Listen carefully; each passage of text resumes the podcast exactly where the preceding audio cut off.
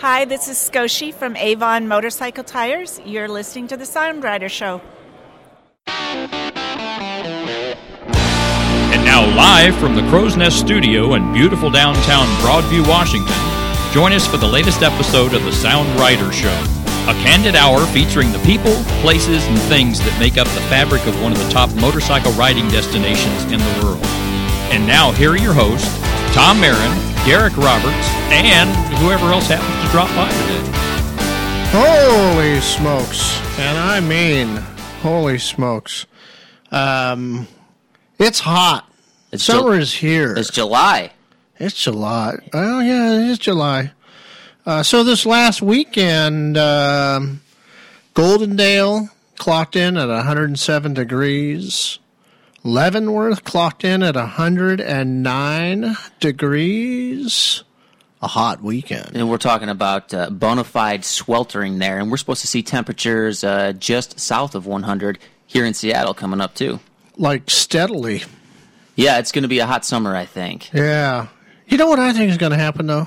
Uh, I'd love to hear your thoughts. I think I think it's it's not it's an early summer. This is what it is. It's an early summer, so it's really hot right now, right? Sure. But now, what's going to happen is uh, as we get up toward August, it's actually going to cool down, and and we're even going to get some rain, and so you know everything's going to be wetted down. Sure. And uh, by the time we get to like August twenty fifth. Uh, it's going to be in the high 70s. It's going to be like an early fall, and then we're going to have the rally. So, the rally in the gorge. And this is uh, coming from straight from Tom's Farmer's Almanac, I think, right? Yeah, yeah, the one I made up in my head. That's right. that and many other things, it's I'm sure. Be awesome. Well, it'd be perfect timing. We'd love to see uh, some mid 70s to early 80 degree weather uh, when the rally rolls around in late August. So uh, you've been busy working on an adventure issue, That is correct. and uh, you had a little extra. Derek had a little extra adventure this week. He uh, got got a tip from Tim Bernard over at Happy Trails about a road to gold ride. That's true. And uh, went over the handlebars. And uh, Derek came in tonight with a broken arm. That's right. Well, and let me uh, just right off the bat here, I want to exonerate Tim Bernard over at Happy Trails. Uh, had a great couple of days out there at the factory uh, and with the whole team, and uh, certainly this is not on Tim's shoulders here. This road I was on is about 50, maybe, I don't know, 60 miles southeast of Boise, out in high desert country there. I'm sure you've probably spent a little bit of time. And I got to tell you, this was a uh, grade A, bona fide, beautiful dirt road. And uh, no gremlins or anything. Just lost it about 50 miles an hour, and over the handlebars I went. And here I sit in a sling. I think your subconscious mind planned this out so that you wouldn't have to ride in the heat over the weekend.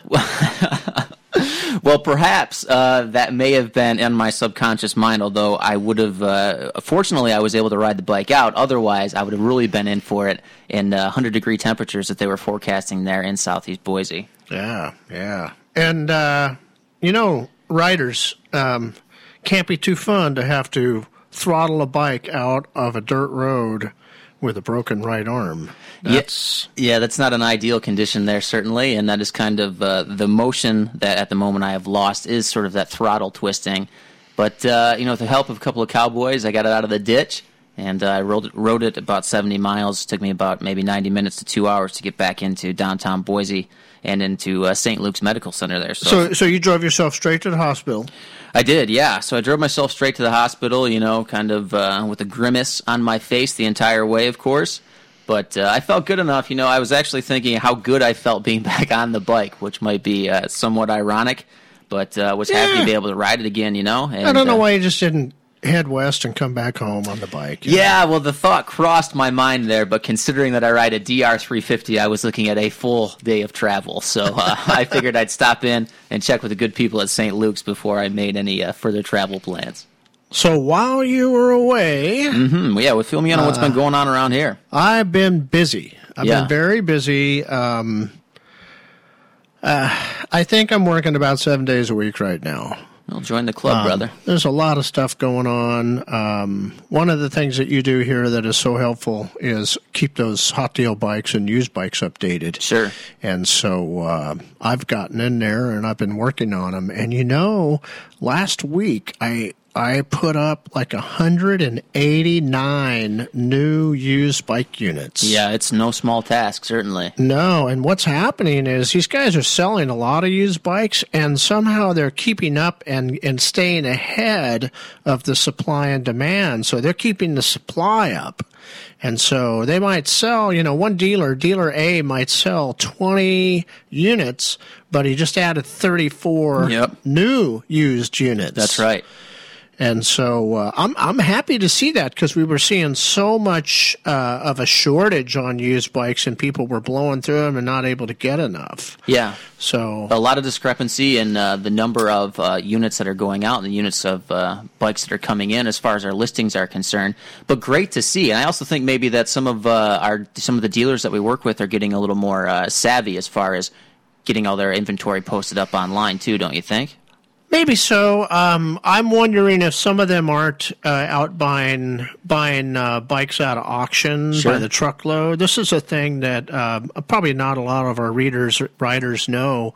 But uh, some dealers will go out and they'll hire a guy to go to a city and buy bikes on auction, and when the container is full, they ship it back up. Right. So they come in batches. Yeah, so so it looks like there's some of that going on, and probably there's a lot of you know I think there's a lot of people buying new bikes and trading in their old bikes, so that that inventory is building out there. Yeah, and I, uh, of course, as, we talked about here, it's been a few weeks since I've been uh, updating the listings, but I've seen some pretty deals going around too. I mean, if you're in the market for a used bike or even a, a previous year's model, this is a pretty good time to be shopping, don't you think? Oh, you're talking about on the hot deal side? Yeah, well, hot deal and on the used bikes. I've seen some Yeah. great rides coming through there with Hey. uh, some really good prices. You know, I was up at uh, Skagit Power Sports earlier this month, and I was I was doing some slideshows and and watching everybody getting to ride all the Yamaha demos. Sure. And uh, I mean, there's some impressive new bikes on the market. Yeah, Uh, the economy is decent right now, at least for some people, that's right. and uh, and so we're seeing things good right now in the industry, better than they were in the past. And and it won't always be like this. It's going to go back down again. We always have. We always always get these recessions and cycles. Um, so That's true. I want to talk to you a little bit uh, about the Yamaha demo days there. Did you see anything from the Yamaha lineup that really stood out to you? Well, what was really cool was to look at all the bikes in a row. Sure. And see them all and realize that Yamaha, and this is not exclusive to Yamaha, other other manufacturers have done this, Sure. but Yamaha has really gone through their line and updated pretty much the entire line. They're Yeah. they're moving so many of these bikes into those three cylinder models. Uh, the ones that are four cylinder still, they they look good. They update the the the look and feel of them. Um, they've got a product breadth that goes across all the categories: Definitely cruiser, does. sport bike, sport touring, Certainly does. uh, dual sport, you name it. Uh, I, I keep waiting for when they pop uh, a smaller uh, Tenere. That's what I'm looking for. And- Sure. and and uh, not seeing that happening yet, but we know it exists in Europe. Right. So And that's a popular model here as well. And what are you thinking? Maybe you'd like to see something around the 650 or maybe even less than that, they 500 got a range? they got a I think it's a seven or eight hundred that they have in Europe right now. Yep. And the rumor was it was going to come this year into the U.S., but it didn't happen. Yeah. It could still come in, but if it does at this point, it'd probably be a 2016. Right. And definitely a bit of a gap between the Super Tenere and the WR250R right now. So Well, it'd be yeah. nice to fill that. And you know, if they did a WR 600F, Yeah. I would I would just be like, wow, Right. that's a bike. Well, now, have you seen there's some dual sport kits for the uh, 450? Is it the WR 450F? Or Yes. uh, I think, and I've seen those look pretty good. I Yeah, mean, yeah. that's a pretty rad And machine. and I know somebody with one, and he actually got it plated streak legal. nice, So- yeah. So uh, that, you know It's a little workaround. It's always nice to be able to pick something off the showroom for, floor, and then you get the uh, not just the OEM accessories, but the aftermarket accessories that are a little more in breadth and a little more depth there.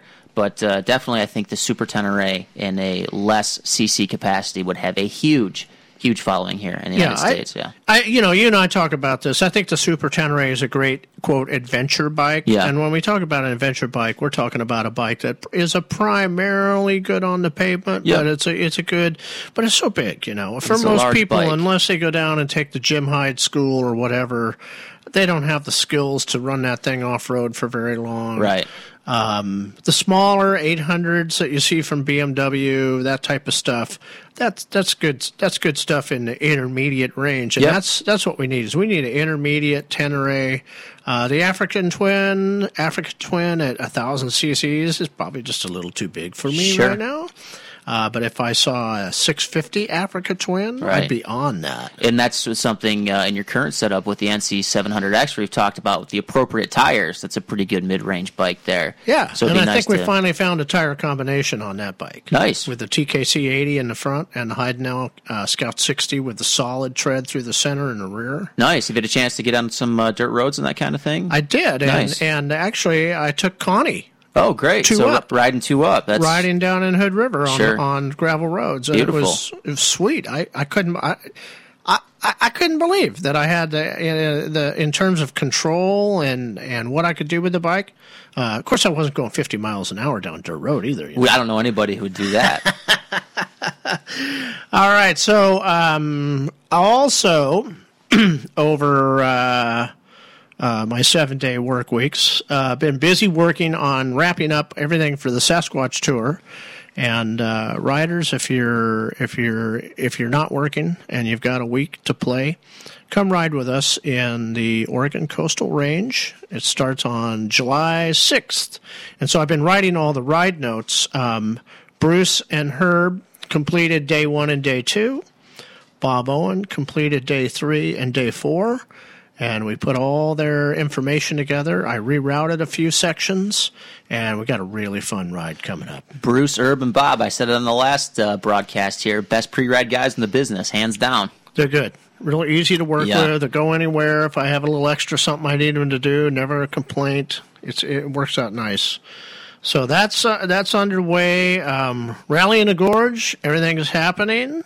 Um, got a nice poster now. If anybody needs a poster, we can get that to you on email. If you want to print them out and put some around wherever you are. Definitely, it looks great, and that's uh, an artist friend of yours. I think we talked about last time a little bit as well, Yeah, that's my friend Ted Kinnett. right? and uh, he did a great job. I, I fed him all the photos. He did all the graphic design. Great job on that. Yeah, kudos to Ted. I mean, really knocked it out of the park. The poster looks great. Getting lots of pictures every day from people out on the Cafe to Cafe Grand Tour. And uh, still plenty of time to play. If you're not playing right now, but you want to play it, go online, find out all about it. And uh, you can sign up and get your kit. And uh, we're just looking forward to October. I hope it won't be raining like I predicted for end of August. Right. Let's hope not. uh, definitely. the uh, the road trip will be coming up, and that'll be a nice time for us to break away. I don't know if people realize this, but you know, this time of year I'm working like seven days a week, and the only time I really get, I guess, what we could call vacation Sure. time with quotes around it, is uh, is when we take off and go and do the Sasquatch Dual Sport Tour, or we go and do the road trip tour. Right. Or in my case, you have to break your arm to get a little vacation time around here. Ooh, yeah, yeah. Well Uh, worth it either way. I'm just waiting for you to get that mouse mobility back in your hand. Right. Yeah. You know, well, as soon as uh, the throttle mobility comes back and the mouse mobility comes back, uh, I'll be up to 100%.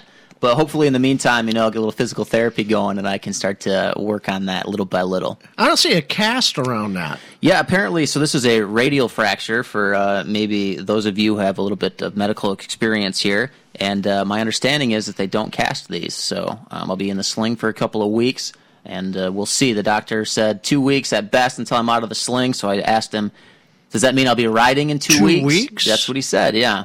So Wow. at best, so two to six weeks. So we'll see. And I asked him if I'd be riding in uh, two weeks. He said it'll probably be a little bit longer than that, but you know, judgment is in the hands of the operator. So Well, I was hoping when you came over uh, that I'd be able to sign something, but it doesn't look like. it. I can still find something for you to sign. I don't know if you'll like it or not, but Oh, yeah, oh, yeah. All righty. Uh, tell us what's going on on the show today. Yeah, Derek. so uh, we got a lot coming up, obviously, here right in the middle of summertime. And in the calendar, we got a couple of great things that are going to be hitting the area. Uh, one of those is going to be, uh, well, looks like actually maybe this is coming up, or did we just pass Bacon Fest? What do you know about Bacon Fest here? Yeah, let's move on to July. That's It's uh, uh, in June there, yeah. So Yeah. there. Uh, well, on the uh, first of July, the Puget Sound Dual Sport Enthusiast Ride. So you'll be taking some guys out in uh, preparation for the Sasquatch Dual Sport Adventure, perhaps. Of course, on the sixth, we'll be starting the Sasquatch Dual Sport Adventure, and uh, it looks like a little bit later in the month, we also have our uh, Backfire Moto Night. So we'll talk a little bit about that. And uh, in news bites, maybe we'll talk about a few uh, hot weather riding tips, which I think is uh, apropos to the weather that we've been discussing. And of course, after all of that, Sweet 16 at Sound Rider. So 16 years officially this month. And uh, I'm going to have a nice in depth interview with Tom. We're going to talk a little bit about motorcycles, talk about the business and the future of the industry, and uh, get the man's insights. I mean, he's been at it for 16 years here. Nobody knows the Northwest motorcycling scene like Tom himself. So I'm going to pick his brain and uh, pass it all on to uh, you fellow riders out there and listeners. All right, riders. We will be right back after this break. It's time to trade up at the Trade Up to a Yamaha event on now at Clem's Enumclaw Power Sports. With customer cash, low APRs, plus huge trade in allowance on new Yamaha motorcycles and ATVs. From R1, R3, FZ07, and FZ09 sport bikes, to chart topping YZMX bikes, to real world tough Grizzly ATVs, Vikings, and new Wolverine side by sides. See Clem's Enumclaw Power Sports today, then trade up to a Yamaha. Visit Clem's in Enumclaw today. Offers good through September 30th, 2015 on purchases of select Yamaha motorcycles, ATVs, and side by sides. See dealer for details.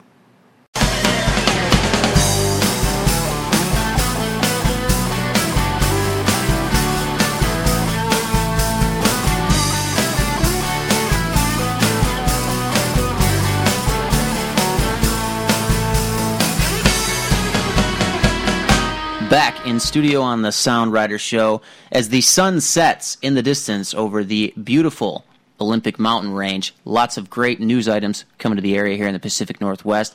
Tom, uh, perhaps you can tell our good uh, listeners here a few things about what's been happening out here uh, in the Seattle area and the greater Northwestern area at large.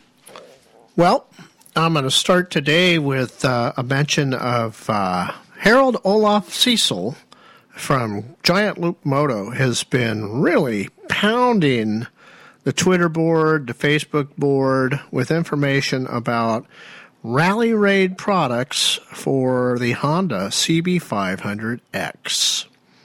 Um, I need to get on the horn with Harold and find out more about what's going on with this. It's a little tough between he and I being as busy as we are right now. But uh, So- he's, he's been diligent on this. I can't. Are these going to be almost like scrambler kits for these guys, or Well, some sort of a luggage setup. yeah?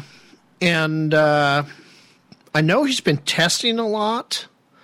Just popping out to the Dropbox page. There should Sure. be some pictures here. And kind of take a look at that, huh? He's been he's been testing a lot of product, and they've been getting this fine tuned, and they're ready to come up with. Uh, wow, he's got a suspension kit. Wow, he's just going after this. Uh, there's some sort of wheel, rim, all this stuff. So it looks kind of like you just convert the CB500 into a total dual sport. That'd be cool. Yeah, which is kind of uh, a little bit like we were talking about earlier uh, with Yamaha. Uh, this is maybe kind of a trade off for maybe some of those Honda riders out there, but it looks like, yeah, it's the whole setup. Um, I wonder where can uh, our listeners go to check this out? Is this at uh, on Giant Loop's Well, website? what right they now, do or- is they go to they go to our site Sure. and they go to News Bites and they click on the link that's in the in the News Bite feed. Um, I'm looking at some uh, fork preload adjusters. That's that's the kind of stuff I've always wanted for some of my bikes. Sure. is, is to be able to adjust a preload, triple clamp stuff. Wow, this is like in depth. And you know, I'm I'm a little surprised because Giant Loop is you know we so far all we know is they do a lot of luggage type stuff. Sure. But this is an awful lot of add-ons here. We got some levers going on. We've got a, a shift lever conversion here. Uh, some special tools. I mean, he's he's uh, on a whole new track here. Yeah, it's literally everything you could think about. Um, what do you know about the 500 uh, Honda anyway, as far as just a general bike? I mean, weights and that kind of and that kind of thing. Are you familiar at all with sort of uh, spe- Well, specifications? it's very similar to my NC 700X. right. And so, um, you know, I know it's lighter. I know it doesn't have as much gumption, but that's okay. And like we were talking about, like you just said, we're we're looking for stuff that uh, we can uh, take off road Right. Yeah. in a smaller class, and this this appears to be it, or where he's going with it for sure. Well, definitely something that is worth our listeners uh, heading over to Sound Rider, clicking on the News Bites tab, and checking out there. Uh, but what else is going on in the area? A couple other interesting things. It looks like. I want to thank uh, Happy Trails and people like Tamla Rich who have been retweeting the Rally in the Gorge video. So I thanked them on the Twitter feed. Um, actually, I retweeted their tweets. I guess that's the same thing as thanking, isn't it? Sure. Well, I'd also like to uh, thank Happy Trails for uh, supplying the rescue mission to get my bike uh, outside of the emergency room parking lot, and uh, also feeding me dinner that night before I flew back from Boise. So Oh, yeah. thanks to Tim and the guys out there. And they'll be uh, they'll be putting your luggage back together for you too that they gave you. They took good care of me. So good people, and they have a, a huge variety of uh, product out there too. Uh, of course, not maybe not so much a shameless plug because I do owe them a, a great deal of thanks. But definitely check out the website because they've got some great pannier setups and some other great aftermarket accessories for things like your GS or your KLR 650. So we've been running a couple of campaigns across Twitter and Facebook to uh, promote the cooling vest that we sell. And one of the things that is very important that people understand is that when you're using a cooling vest, you want to have air flowing over it. Right. Uh, not excessive air, like uh, like you don't wear the cooling vest with nothing else. You put on a jacket over it. Sure. Um, if you put on a mesh jacket over it, it will dry out sooner. If you put on a regular jacket and open up all the vents, uh, you'll get a nice airflow in there and you'll maintain uh, the water level. So, uh, And that's something that will last for a few hours too, right? It's kind of one of those things. If you take off on a hot morning there and you stop for lunch, you can redouse the cooling vest, and you'll be good uh, into the evening as well. It depends on the humidity. Sure. If it's super, super dry, you may need to recharge the vest every couple of hours.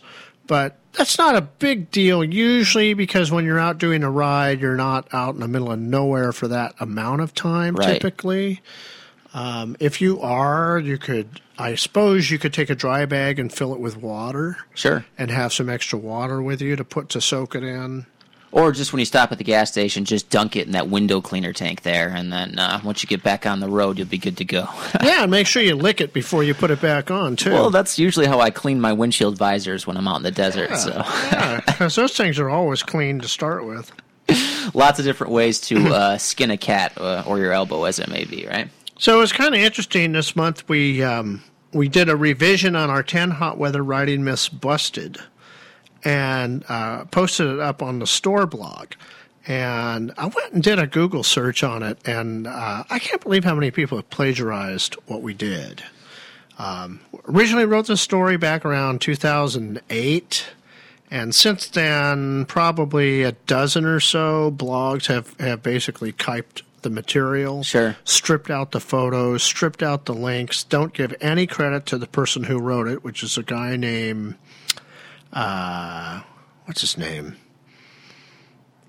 Happy Morning Wood or something like that. Happy morning, Wood. yeah, something like that. sure, yeah. So, uh, uh, you know, it, it's been plagiarized to death, and uh, we're just working on the search stuff now to, to get our versions back up there again. Well, I suppose the most sincere form of flattery is uh, plagiarism, as they say. What is uh, on the top of that list, or maybe in your writing experience, Tom? What do you think is sort of the biggest hot weather riding myth that you see? And uh, just sort of to segue on that too, I just want to make one comment. As I was riding out in Idaho just a few days ago, you know that's a ride-free state as far as helmets are concerned, but I see a lot of guys with no helmets and no shirts on in those summertime temperatures. So uh, something that I wouldn't recommend. So there's a fallacy right there. They Okay. think they're going to be cooler, right? Sure. Instead, what they're doing is all the liquid in their body is evaporating. Right. They're not replacing it.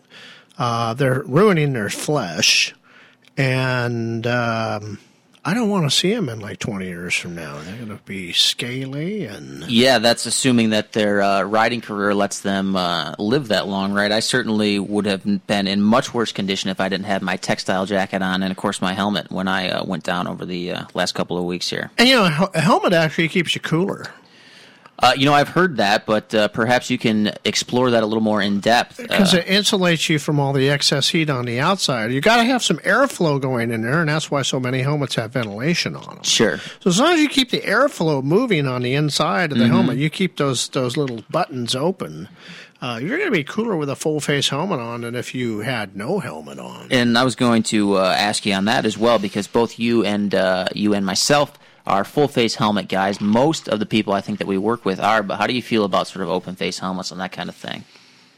Um, Personally, I, Yeah. I don't want to experience coming off the bike with one on.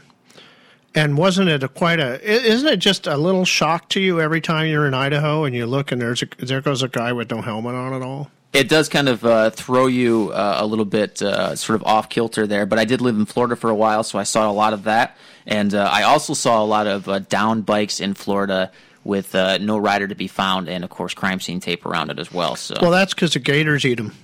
the gators do eat them. They don't eat the bikes; they just eat the rider after it goes down. That's it. They ju- they just eat the riders. You know, I, I've heard that uh, riders in Florida are the tastiest riders. So um, I don't know. You'll have to ask the gator population there. But uh, always wear a helmet. I think that's always good advice. Well, everybody does what they want. We we were going down Lake City Way yesterday, and there was a guy in one of those new slingshots. That's a three wheel The three-wheel deal, sure, yeah. Uh, and uh, no helmet. Really, I don't know what planet he was on, but I don't think that's legal. I wouldn't think so because they're still considered motorcycles, right? You still have to have an endorsement to ride. It's got three wheels. It's like a Can-Am Spyder. I think it classes the same way. Sure. So uh, I don't know. We'll see what happens with that. But lots of good things to check out on the hot weather riding uh, material. Uh, that's one of the things that has sort of been covered in depth on Sound Rider. So definitely just go out there, scroll the archive, and maybe look out for some other new articles coming down our way here in the next couple of months. Yeah, make sure you join us for the December show when we do the 10 hot, re- hot weather riding myths busted. We read it in rote. That's right. Well, you know, in December here, when the weather's a little bit cooler, we're not allowed to do as much riding. We're really reaching for content here on the uh, broadcast. So, you know, we'll really dive into some of those technical myths. So let's uh, let's move on here, and we'll go to the calendar and talk about what's going on in the Northwest um, coming up here. Uh, we already talked about the Sasquatch tour that starts on next Sunday night in Astoria. Sure. Still time to get on that, though. That's that correct? Yeah, Yep. And we still got room in the truck if you want to put a bag in there. Uh, some people don't know this, but we actually carry people's luggage for them.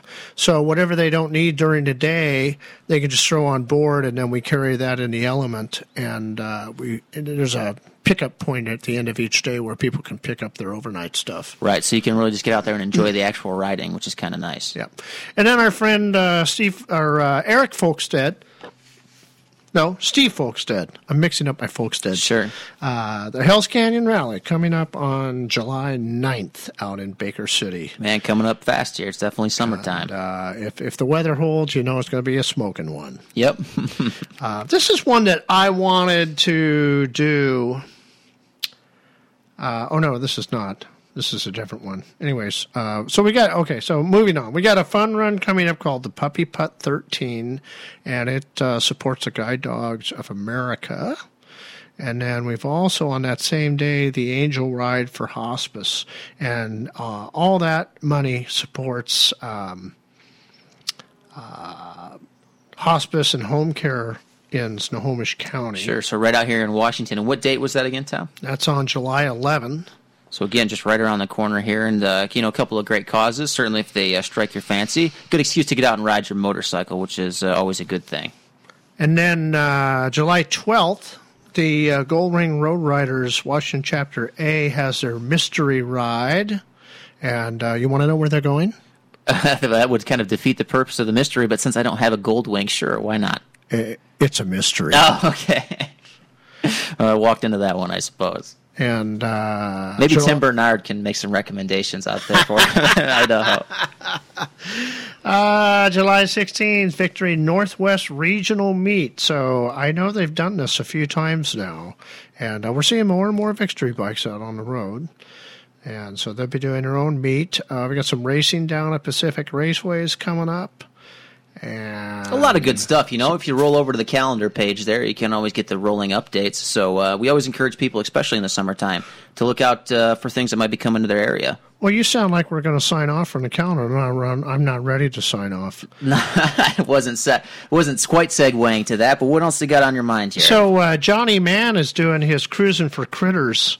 Uh, this will be the second year for this, and this raises money for the Whitman County Humane Society in Pullman. So our friends out there in uh, uh, Spokane area, out there in uh, just over ac- across the way in Idaho, you can uh, get on a uh, get on a, a pretty fun fun run and get out there and support the uh, Humane Society out there.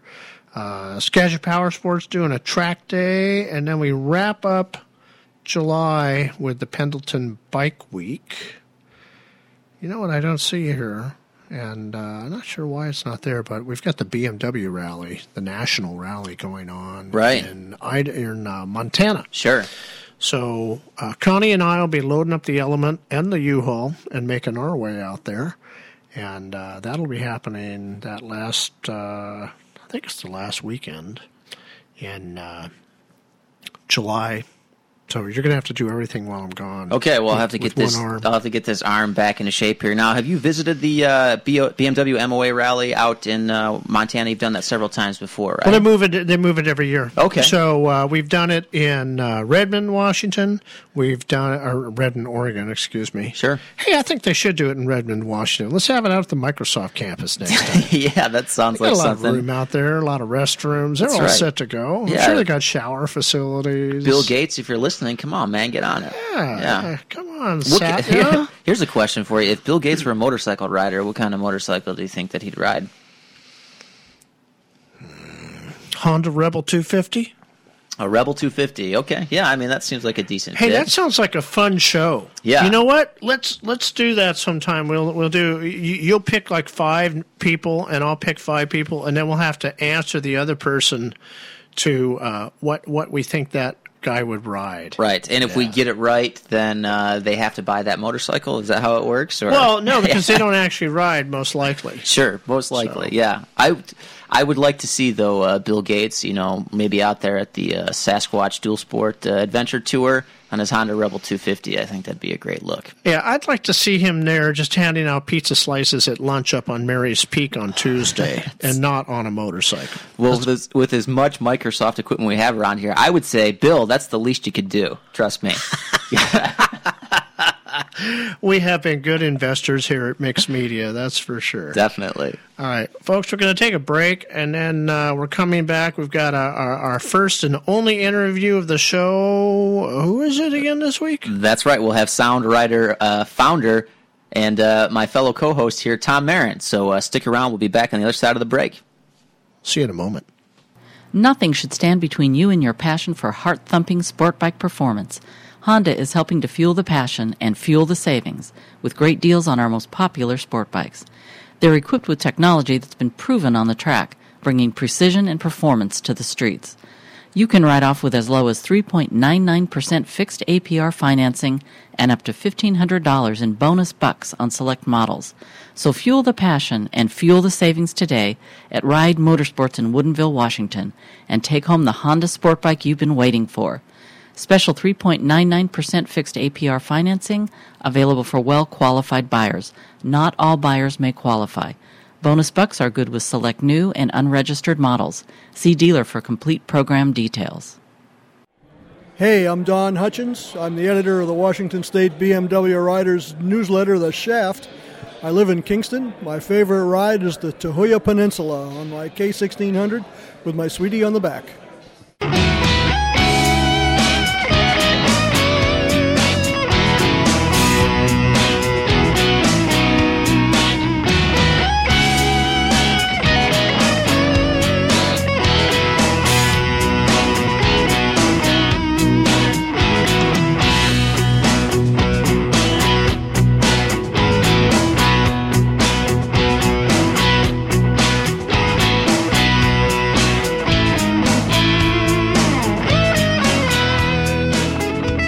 Welcome back to a very special edition of Inside the Writers Studio. I am your special guest host, Derek Roberts, and I have here with me uh, Sound Rider, founder, and uh, longtime Pacific Northwest writer Tom Mehren. Tom, how you doing tonight?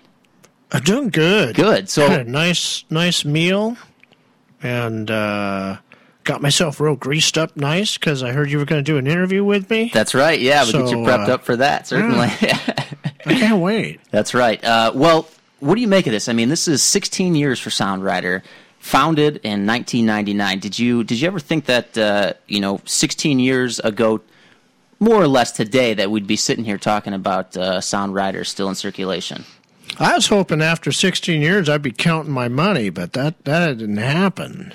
is that because it doesn't take nearly as long to count it as you had hoped? Well, yeah, I was I was hoping I would be counting a lot of money, but uh, you know, But was- how how much fun have you had though?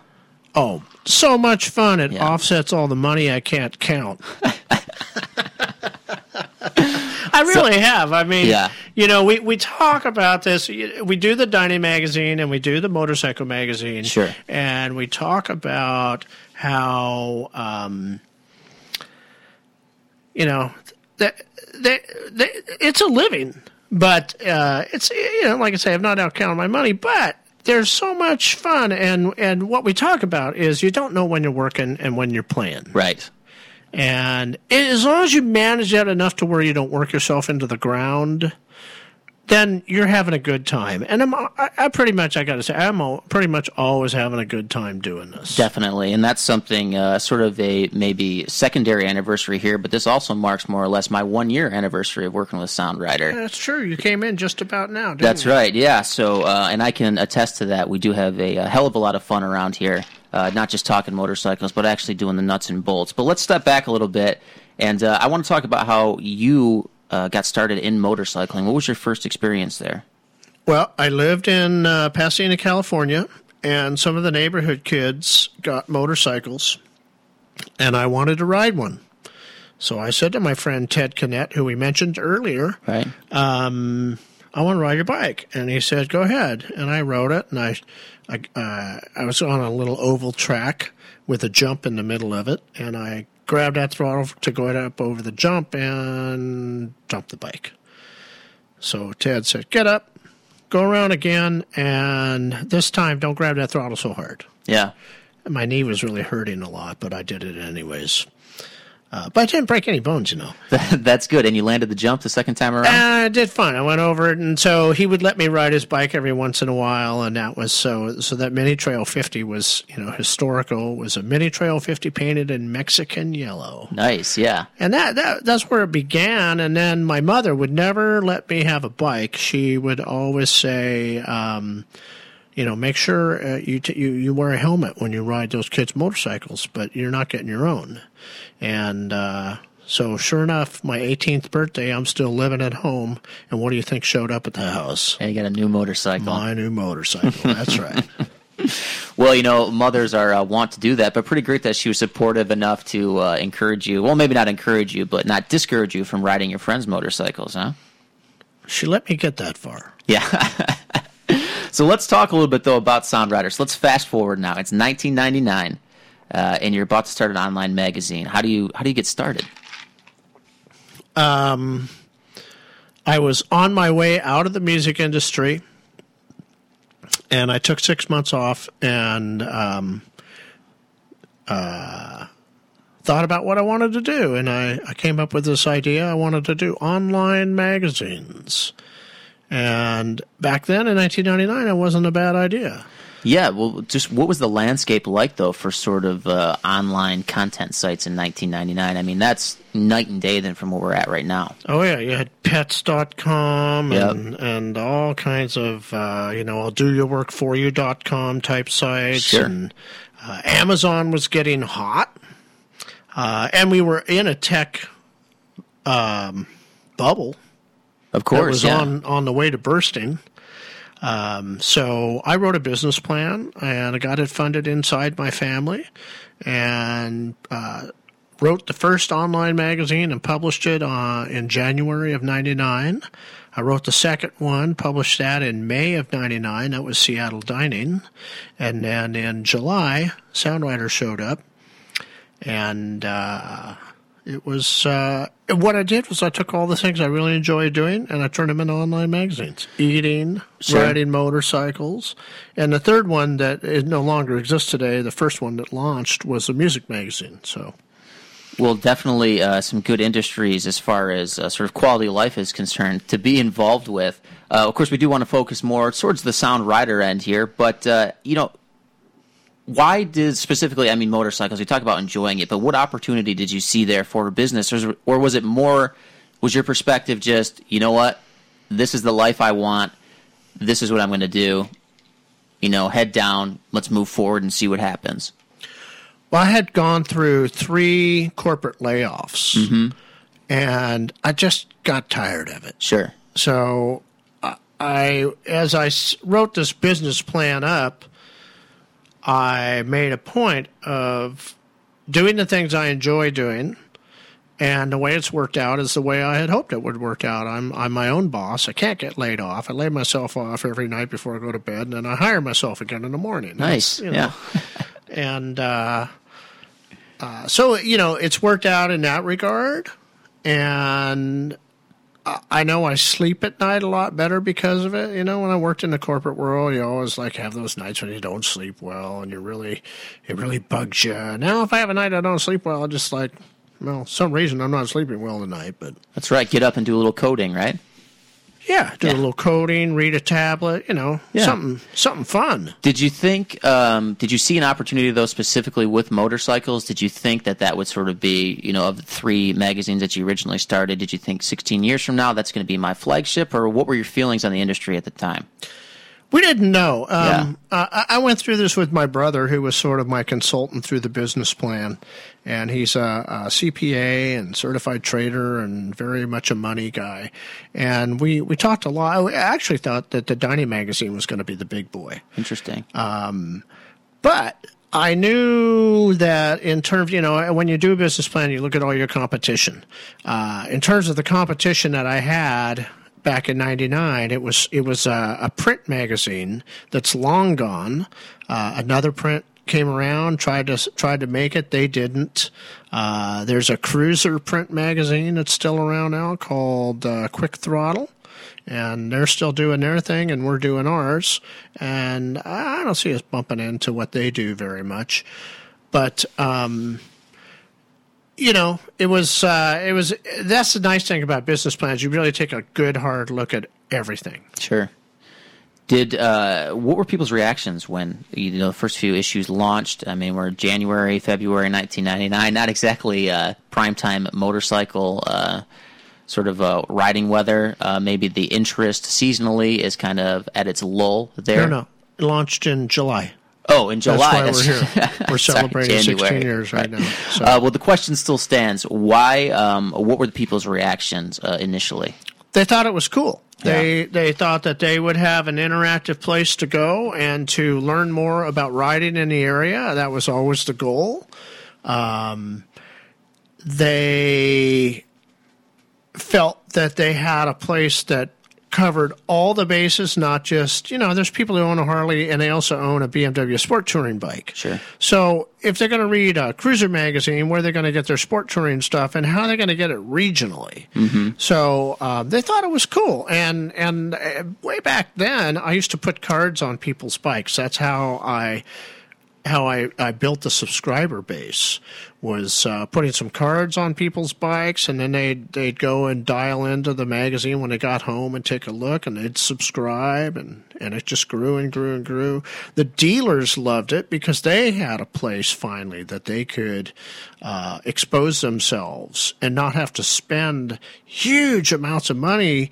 Uh, there was one dealer here in Seattle who was spending a large amount of money in the Seattle Times. And really, you know, when you when you spend the kind of money over in a in a magazine or in a newspaper that where you know only five percent of the population rode motorcycles, so Sure. that meant ninety five cents on your dollar was kind of wasted.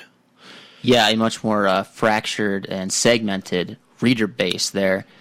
Is there a time um, maybe a few years or maybe even just a couple of months where uh, things kind of started to feel like they clicked for you and for Sound Rider? Did, was there like where you where you felt comfortable like okay this is this is a business now. I can, uh, you know, I can sort of operate things. I can make a living on its own, and I can kind of do my thing here. Was there a time that that sort of uh, engaged for you? Yeah. There definitely was.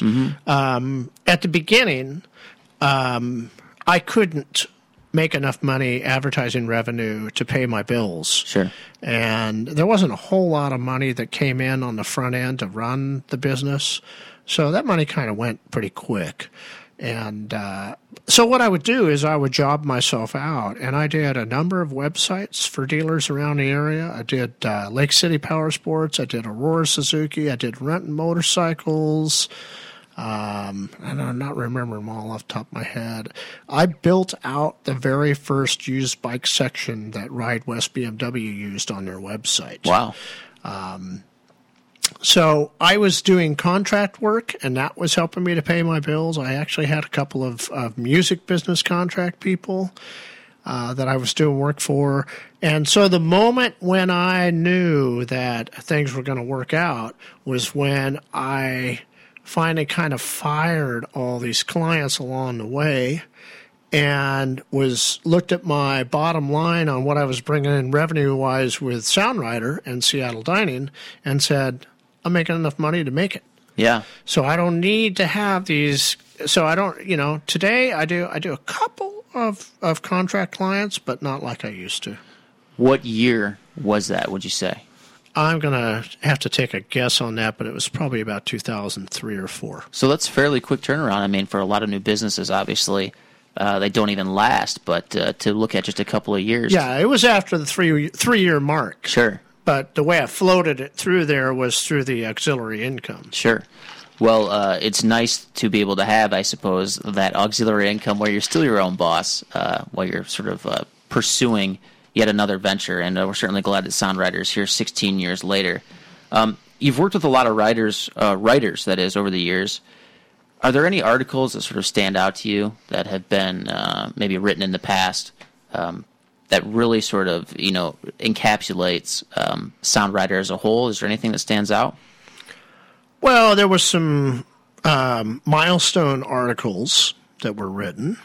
Um, probably the, the, the, the, the, biggest one that stands out in my mind is one that I wrote and then sent it over to David Huff to have him put the finishing touches on. Mm-hmm. And it was called Biker Friendly Bars. Mm-hmm. Do we really need them? Sure.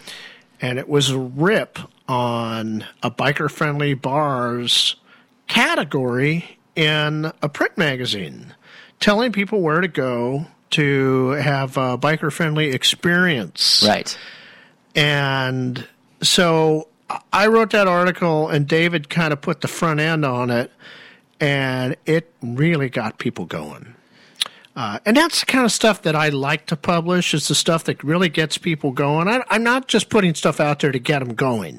And this was a topic that had to be discussed.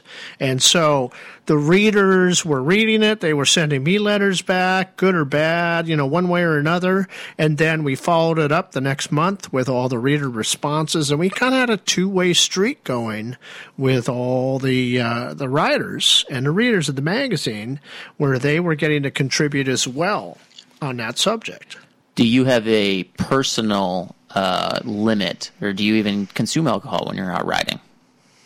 Do I have a what? Personal limit, or do you even consume alcohol when you're out riding? Because that was sort of the crux of the article was that there are these recommendations to essentially hop on the bike and go drink, right? Yeah. And uh, you guys were kind of challenging that. So, do you personally, um, when you're out riding, do you ever, you know, go in for a glass of wine or for a beer or anything like that? Or I do. I'll have a glass of wine or I'll have a beer at lunch. Mm-hmm. And uh, I've experimented with it the other way, you know. Sure. It didn't work out good. so- Okay. Yeah. but um, no, if I if I go out with you know my Puget Sound Dual Sport Enthusiast group guys or whatever, I'll have a beer at lunch. But I'm not going to have two, sure. and certainly not going to have three. Sure. Um, so that's one of the articles that stands out, and uh, we mentioned that you were co-author on that. But I'm interested. How do you feel about your own writing? Because you do a lot of the writing for Sound Rider. How do you feel um, that can, not just contributes, but when you read your own pieces, what do you? What is sort of your uh, instinctual reaction? Uh, I think I wrote it. Yeah. But when you compare it to sort of, I mean, other motorcycle publications or to even other writers that have contributed, do you sort of see yourself as uh, comparable to them? Do you see yourself as maybe more uh, of an experienced writer? I mean, how do you feel about it? We talk, we joke a lot around here about uh, sort of your English background, right, as far as grammar and that kind of thing is concerned. But as far as about how horrible my English grammar is, exactly. But as far as the content is concerned, do you see yourself as a good writer? So um, I I can't say if I'm a good writer or not, but what I what I try to accomplish is um, it's my voice is very matter of factual, mm-hmm. and then I I might get in there and do a second edit and add in a little bit of funny stuff just to try to keep you laughing a little bit now and then. Sure. Uh, but but what I want when I write a piece is to be able to educate somebody about something they didn't know. Um, I don't want to put a bunch of blather in just to fill up space. Uh, you know, that's not necessary. We have a lot of information to bestow on people, and uh, uh, so that's where my voice starts. I see. And then if I want to interject a little personality, I'll do that too. Um, I don't know if I'm a good writer or not, but people seem to read the stuff, so that's that's, right. that's Six, a good sign. 16 years running, I'd say that's definitely a good sign. Um, and speaking of 16 years, what kind of trends or shifts in the motorcycle culture have you noticed over the last you know decade and a half? Uh, changes all the time. Yeah, but um, I think I think that I'm seeing a more the riders who have stayed riding, say over the last decade, I'm seeing a, a sharper guy out there now, a sharper girl. Uh, people who do take the time to understand why the body overheats, understand how to pack their gear and make it all fit on the bike and not carry too much stuff. Uh, they want to know uh, used to be it's just kind of everybody was just a loose cannon. Well, we decided we're going to go up to Alaska. And, sure. You know, they'd have these bikes overloaded with gear and food and bear boxes and you name it. And and I, I see a, a, a more evolved rider now, and to some some degree, I think that we assist in that with the kind of information we put out.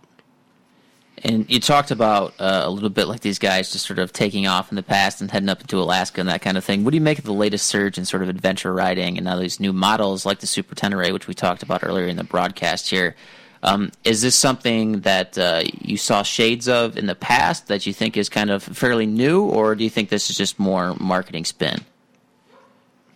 Uh, what I see is a lot of returning riders. Mm-hmm. So for those guys, um, they kind of have kind of have to decide if they want to come back on a cruiser or try something different. And since so many of them had a dirt bike background as growing up as kids, and maybe they got off their bike when they were 21 and they got married and they've been doing a lot of, of off road stuff.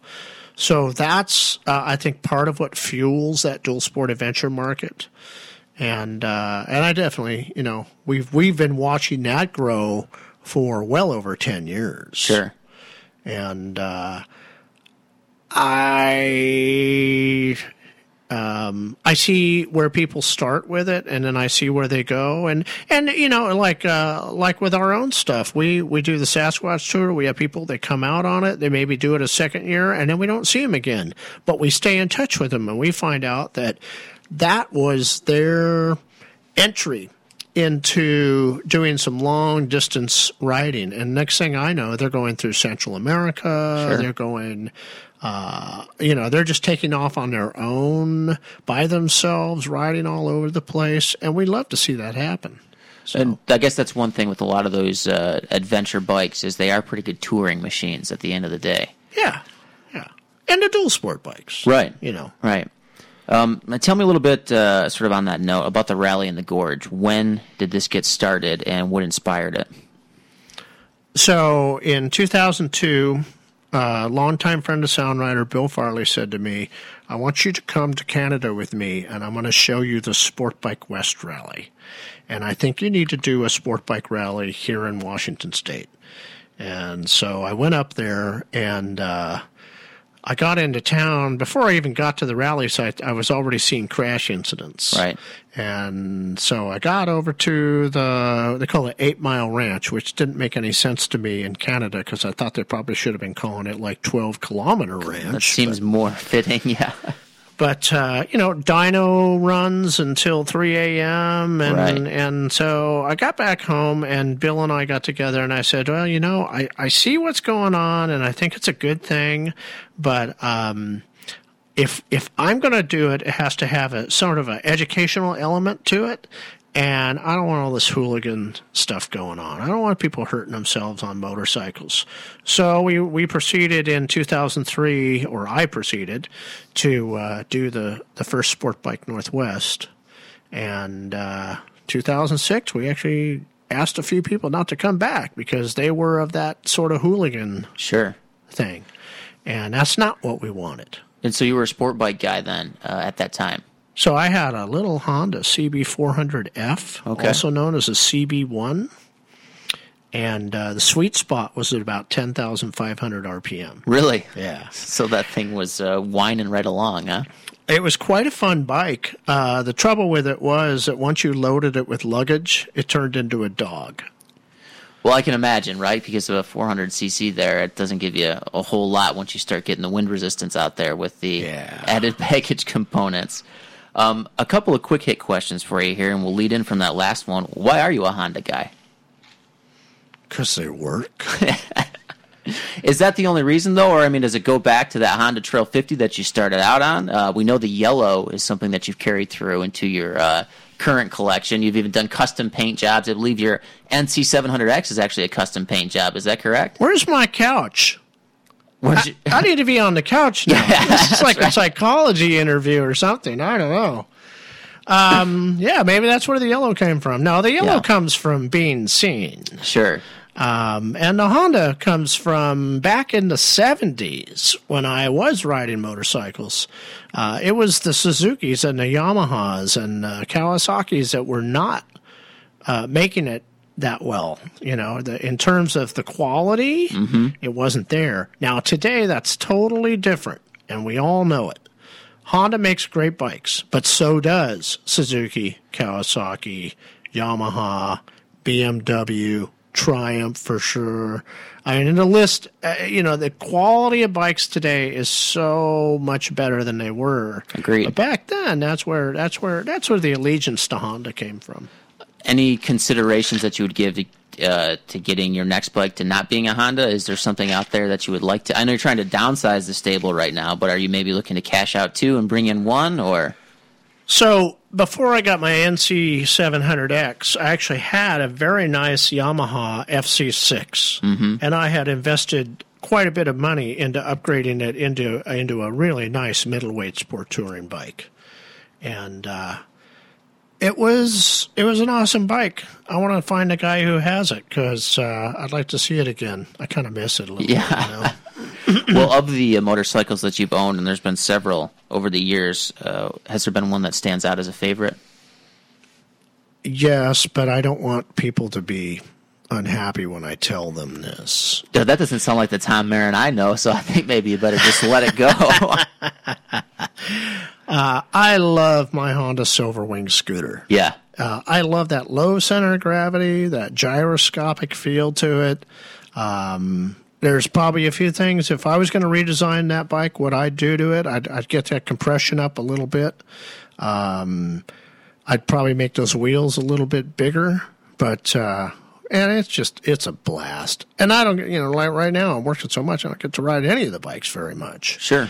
So I'm I'm missing it. It's it's down in the stable, but uh, it's well- under the bag. Well, the you know the chief sort of uh, goal in riding is to have fun, and uh, scooters, you know, they're fun, right? Yeah, and it's got 100 liters of storage. It's got 50, 50 liters under the seat, 50 liters in the top box. Uh, if Connie wants to go with me, and we go to, and we're going to go do hotels, she gets one compartment, and I get the other compartment. That's all we need. So, It's like the uh, mini Goldwing. well, that's I, I guess that's why they re why they branded it the Silver Wing. They had a Silver Wing way back when in the eighties. Um, that was a 600. I did a a 650 touring bike version of the 500. So Is the Silver Wing yellow? mine? Yeah. Oh, sure. Okay. All my They're- bikes are yellow. They're all yellow. Okay, I just wanted to make sure. Is there any that. other color? I, I didn't actually know there was another color.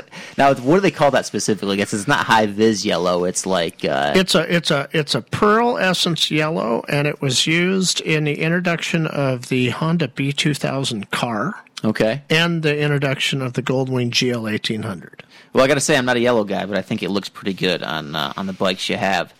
Um, now you're kind of known. Well, maybe people don't know this, I guess, but certainly over the uh, year plus that I've known you here, you're kind of a gadget guy. What's one piece of sort of non-traditional gear, or maybe a product for motorcycling that you would recommend? A, a non-traditional item. That Yeah, I so I mean, I say, what do you recommend? You say, well, always wear a helmet. Like I get that, but something maybe outside of the, uh, you know, always carry your toolkit or like that. Is there anything? always carry a corkscrew. Always carry a corkscrew. Okay. I mean, there's a lot of stuff like that, and uh, you know that's part of the innovation that we've done here is we come up with things like medical USB cards or Right. Zip Easies, uh, stuff that that nobody ever thought of, and uh, and and I like I, I like that aspect of, of innovating those things, and if you if you- if you find it that you need it and it works for you, great, you know. right. But I, I don't know. There's not one thing that comes to mind. There's, uh, if you look at my my packing list, there's stuff that that's there that you might think is a little bit kooky. Um, certainly, when one of the things you always need is uh, something that does more than one job. Sure. And is there anything specifically that maybe stands out on that list? Like a Leatherman tool. Sure. Okay. So Leatherman tool. I mean, I think that's a decent one. What do you have? I mean, we sell quite a few in the Sound Rider store, of course. Well, I have the one with the corkscrew. The one with the corkscrew. Just in case you ever get stranded, make sure you have the corkscrew and uh, you know something to uncork. Um, now I'm going to ask you a question here that's going to be maybe have you rack your brain a little bit more here. But I'm curious, you know, because you have been in the industry so long, is there a motorcycle related law that you would like to see enacted or abandoned here in the Pacific Northwest? Maybe specifically Washington, because that's where uh, we are headquartered and you spend most of your time. Probably the most recent one that's been enacted, which is everybody has to have a good to go pass in order to use the HOV lane on 405 for free. Right. I think that's just the dumbest thing in the world because we've been using the HOV lane down on 167 and not paying and not having to have a good to go pass the whole time. So why do we have to have one up on 405? That sounds ridiculous. Right. So if it's free, just let them go, right? Yeah, and I'll tell you, a long term one that I'd like to see go away is uh, not having to have mandatory insurance on a motorcycle in the state of Washington. I think that's one of the dumbest things in the world. So- Everybody who rides a motorcycle should have liability insurance.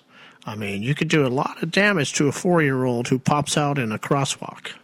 And if you don't have the liability insurance, yeah, that, that's a problem. You're sunk. Yeah. Well, that's true. And motorcycle insurance, uh, sort of notoriously inexpensive too. this is something that you're never going to see the dealers support. They'd rather just sell motorcycles and not worry about you know who the cop is and what the what the laws are. But uh, I, I think we need to enact mandatory motorcycle insurance in this state. Okay, interesting. And I think probably just, uh, and we don't want to detour too far into politics here, but I think it's probably the slippery slope argument that a lot of people would make. Um, that if you do force people to do one thing, and then what's what's next, right? Yeah, well, right now we're spending more time worrying about you know let's get some lane splitting going and worrying about something important like that. Sure. so I've got uh, just a couple of uh, two more questions for you, but before I do that, sixteenth anniversary of Sound Rider. What are you going to get Sound Rider for its birthday? We have a special gift we're giving to Sound Rider for its birthday. And what is that gift? and it's been imposed upon us by Bing and Google. and so, uh, hard as we tried two and a half years ago when we rebuilt the website from the ground up, we are going to have a responsive web design coming up shortly, probably in the next month. That's right. And so all the pages are going to be readable from your desktop, tablet, phone, I don't know, maybe even your Microsoft Band. Who knows? Yeah, in the future, I'm sure. They'll just put it on your Microsoft contacts. You'll just be able to close your eyes and see it inside your head, right? So that's the birthday gift, and uh, and uh, I don't know how many people know this, but uh, the majority of code that gets written for Sound Rider, I write myself. And you and I talked about moving into a responsive web design format. We talked about all the options, WordPress. Uh, Joomla was another one that was out there. Sure. Um, all kinds of stuff, and some of them involve a lot of JavaScript. And when you open up some of these websites that use these things, the the code is so bloated, and they're tracking you and following you around, recording everything you do and what ads you click on, all that stuff. And we just, I just wanted to have something simple but I wanted that re- that responsive web design, and uh, we pulled off on the test last uh, well, it was the end of this week. Uh, we were able to pull it off in about five hours of coding time, the very first version. So So nice and slim, and uh, we have already seen some tests here. Of course, I have some insight into that. It's looking great, and it's really going to be a great feature just because you know articles like where to ride or tips and that kind of stuff. When you are out riding, you know you stop for a lunch break or whatever. It'd be nice to be able to pull that kind of stuff up on your phone or save it to your phone and have it uh, a little more easily uh, readable. Yeah, and in defense of my advertisers, their ads are still going to be there. Of course, And uh, I think that if you're if you're a motorcyclist and you read Cycle World, don't tell me you don't look at the ads. You don't you don't just like block out the ads. And you're interested to see who's advertising in Cycle World, and what they're advertising. of course. And I don't think advertising is a bad thing at all. People treat it like it's bad. You know, they buy these third party apps that block it all out and all that. It's like, well, how are you going to learn about what, what who's out there, who's offering what services, and particularly in an area like the Pacific Northwest, who are the dealers that we can use to get things done, to get the gear we need, and uh, and and uh, uh, honest to goodness, what really I've seen over 16 years is the people who started advertising with me 16 years ago, they're in business. Now. that's right. So it, it- you know they do a good business. They they're supported by our readers, and uh, I think our advertising is is not just an ad; it's educational. And uh, sort of speaking of educational, one of the sort of spin-offs from Sound Rider, or maybe this led into Sound Rider, how many guidebooks have you authored in the region here? I believe that number is six right now. Six. Two dual sport and four mostly pavement. And uh, I want to ask you one. I want to ask you what your next book you think is going to be, but also I want you to give uh, listeners a recommendation for maybe what you think is the best ride here in the Pacific Northwest. Oh, that's like asking me what my favorite restaurant is. I'm sure you have an opinion on that, actually. So maybe I will ask you that in the next one. Yeah. or maybe just something that stands out. You know, I mean, okay, so you just asked me two questions, right? yep, So the the first one is what's my next book? yep. Uh, my next book is an extension of the Pack and Light, Pack and Right book, and uh, it will be tips and tricks. So anybody who's an AMA member may have noticed that I'm doing a monthly column there. We do the monthly column in Sound Rider of tips and tricks, and I have a massive database that I've been compiling of tips and tricks. My goal is to get that database to a thousand tips and tricks.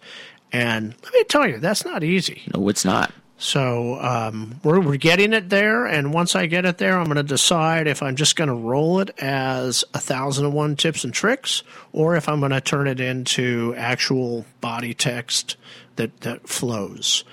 Um, I kind of like the idea of having you know one by one by one by one because that way, you know, the only time people have to read books anymore is when they're in the bathroom. So I want to have a nice bathroom reader for them. Sure, yeah, where you can just kind of take it in, uh, sort of bit by bit. Um, and then, what is uh, maybe a ride or two to uh, recommend to our listeners here? Well, it depends on where you live. Okay, if you live in Washington, uh, I have a ride in the Western Washington book that goes through the Thurston County area. And uh, of course, I can't, you know, tell you turn by turn what this is. Sure, yeah. But it is a blast, and it's not my ride. It was brought to me by by uh, Steve Schiller I did a little editing on it at the end. Uh, it's a blast.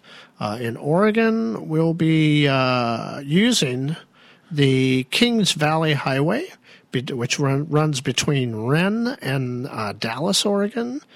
And that ride is a blast. Now, I don't want to say that's my favorite ride. I just want to say that's that's one that comes to mind right now. Certainly. There's so many great roads. Lobster Valley Road down in Oregon is a blast. Uh, Idaho, we have an article on Sound Rider. You can look it up for free. It's called. Um, Oh, I don't know. It's like six different rides all around Highway 12 out by Kamiah. Great, yeah. And so uh, it, all those little side roads are a blast. Yeah, if you oh I know it's called Lolo and it's and his boys or something like that. And so, you know, Lolo Pass is fine and everybody uh, worships it and all this. But you know, so do the so does the state patrol. They worship it too. It's hard to go fast over Lolo Pass without paying a big price. Right. But then there's these other six roads right around Highway 12 that there's nobody out on them. And oftentimes in those situations, you know, it's the big tourist destination that pales in comparison to the neighboring sort of local stuff, whether it be a national park or in this case, maybe a motorcycle uh, route or road. Um, last thing I want to get you out of here on the interview with Tom is, uh, you know, four years to go to the 20th anniversary. Where do you see things going over the next maybe four years? I want to be counting my money. If only we could go back to pets.com uh, era and you could file that IPO that you had in your hand, right? Yeah, where's You that know? IPO? Yeah. Well, on Well, that note, honestly, I'm hoping in five years that we do have a plan for Sound Rider to grow beyond the Pacific Northwest and Sure. have regional publications in probably the 10 best motorcycling markets in the United States. I don't mean the most populated places, but the best motorcycling regions. That would be a, a goal that I would set for myself at this point. And I think uh, I think that's a an admirable goal, and I also think it's one that a lot of people would respond to. Sort of, uh, you know, the local knowledge aspect is something that really, especially new riders and riders of old, uh, are always looking for. So I think that that's something that's certainly attainable. Um, on that note, uh, why don't we wind up the interview here? I want to uh, thank you, Tom, for taking the time, of course, and uh, I really do appreciate the insights here too, and I hope that the listeners got something out of it. Yeah, and I want to thank the listeners for hanging with us this long because we're uh, we're into a long show. So you know, I have one tip, and we're gonna we're gonna say goodbye. And that tip is, don't ride like my mother. And don't ride like my mother. We'll see you in August. The Sound Rider Show was made possible by today's sponsors and the patience of everyone else involved, which is not to say we're doctors. Reproduction of this program in part or in whole is not legal without the express written consent of the podcast owner. But please be sure to share the link with all your Facebook friends. This program is a production of Mixed Media. The content and views of today's guests do not necessarily reflect the opinions of any major media conglomerate anywhere else in the world, including CBS, NBC, ABC, MotoGP, the BBC, PBS, NPR, the Discovery Network, or the Cartoon Channel. See you next time on the Sound Rider Show.